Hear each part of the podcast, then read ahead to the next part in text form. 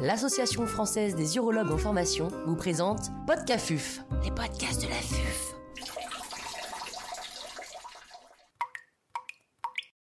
Prise en charge d'un patient présentant un cancer du rein N+. Professeur Pierre Bigot, chirurgien urologue au CHU d'Angers, nous fait part de son expertise. L'intervenant n'a pas reçu de financement.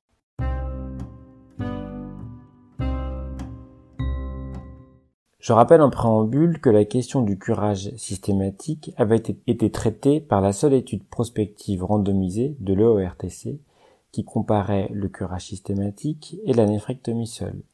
Cette étude montrait qu'en cas de cancer du rein localisé sur le bilan initial, le curage était peu rentable. Seulement 4% de curage positif. Le curage ne modifiait également pas la survie des patients. Depuis, plusieurs études rétrospectives ont été publiées et euh, confirment l'absence de gain de survie chez les patients qui ont un curage systématique. En revanche, le curage peut atteindre 20% de positivité en cas de tumeur classée T3 au bilan préopératoire. Quel bilan préopératoire faut-il faire chez les patients présentant un cancer du rein avec des métastases ganglionnaires? Il faut être certain du diagnostic. Il faut être sûr qu'il ne s'agisse pas d'un cancer du rein métastatique. Le euh, bilan est standard, il faut faire un scanner thoracique, abdominal et pelvien, éventuellement cérébral en cas euh, de signe clinique. Le TAP scanner n'a pas d'indication. Il faut également se méfier des diagnostics différentiels, être sûr qu'il ne s'agisse pas d'une maladie métallurgique ou d'un carcinome urothélial. Finalement, les cancers du rein à cellules claires avec une métastase ganglionnaire isolés sont plutôt rares. Souvent, il s'agit de cancer du rein papillaire. Si euh, le bilan d'extension est négatif, si euh, la métastase ganglionnaire est unique, on peut considérer qu'on nous situe dans une situation de cancer du rein oligométastatique, et là les recommandations sont très claires. Il faut proposer une néphrectomie élargie associée à un curage ganglionnaire. Si jamais le patient est métastatique, les recommandations ont aujourd'hui évolué il faut proposer la néphrectomie et le curage uniquement pour les patients du groupe bon pronostic. Pour les autres, on va souvent s'orienter d'abord vers un traitement systémique. Quelle technique chirurgicale envisager? Il n'y a pas d'intérêt d'une technique chirurgicale par rapport à une autre. Il faut surtout dominer son geste chirurgical. Ça peut être des chirurgies difficiles. Il faut aussi garder en tête que le curage n'est à visée thérapeutique que s'il permet l'exérèse de tous les ganglions suspects. Il est donc absurde de proposer un curage incomplet qui n'a aucun sens oncologique et qui fait prendre des risques aux patients. Il faut aussi garder en tête que la néphrectomie peut être particulièrement difficile en cas d'envahissement du île rénal. C'est souvent le cas par exemple pour les carcinomes urothéliaux qui ont été mal identifiés en préopératoire, vous avez une coulée ganglionnaire qui englobe le pédicule. Cette coulée ganglionnaire est très dure, indissécable, et ce sont des chirurgies à risque hémorragique majeur. En résumé, pour la technique, il faut faire le curage que si on peut faire un curage complet.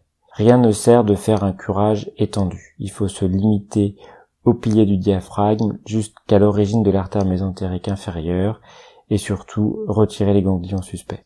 Il faut pas prendre de risques en cas d'engagement des gros vaisseaux, ce n'est malheureusement pas la chirurgie qui va guérir les patients. Faut-il proposer un traitement adjuvant aux patients présentant une métastase ganglionnaire confirmée? Vous avez ici deux cas de figure. Le curage n'a pas été complet, et alors on s'oriente vers les recommandations standards de la prise en charge du cancer du rein métastatique. L'autre cas de figure, c'est que le curage a été complet et le patient est considéré en rémission. Il va alors se poser la question du traitement adjuvant. Pour les cytokines, la réponse est très claire. Tous les essais sont négatifs. Il n'y a donc pas d'indication à proposer de l'interféron alpha ou de l'interleukine 2. Pour les thérapies ciblées, la question est plus nuancée. Les essais avec le sutent, le pazopanib, l'axitinib ou le sorafenib ne montrent globalement pas d'intérêt au traitement médical chez les cancers du rein localisés à haut risque de récidive. Cependant, les CS-TRAC qui a sélectionné des patients un petit peu plus à risque que les autres essais, a trouvé un intérêt en termes de survie sans récidive. Ce bénéfice n'est cependant aujourd'hui pas considéré comme suffisant pour proposer le sutent aux patients qui présentent un cancer du rein à haut risque de récidive après chirurgie. En effet, les effets secondaires sont trop nombreux. La question va se reposer avec les immunothérapies. Plusieurs essais sont en cours avec le nivolumab, le durvalumab, la tesolizumab ou le pembrolizumab. Certains essais ont d'ailleurs fini leur recrutement et nous devrions avoir prochainement la réponse. En tous les cas, aujourd'hui, en attente des résultats de ces essais, il n'y a pas de recommandation à proposer une immunothérapie chez des patients qui ont un cancer du rein localisé avec envahissement ganglionnaire considéré comme étant en rémission complète après chirurgie. Il faut surveiller ces patients de façon rapprochée par des scanners tous les trois mois la première année, leur proposer l'inclusion dans les protocoles de thérapie médicale adjuvante et bien garder en tête que malheureusement ces patients sont très à risque de récidiver. D'ailleurs, la majorité d'entre eux récidiveront dans l'année qui suit l'exérèse chirurgicale du cancer.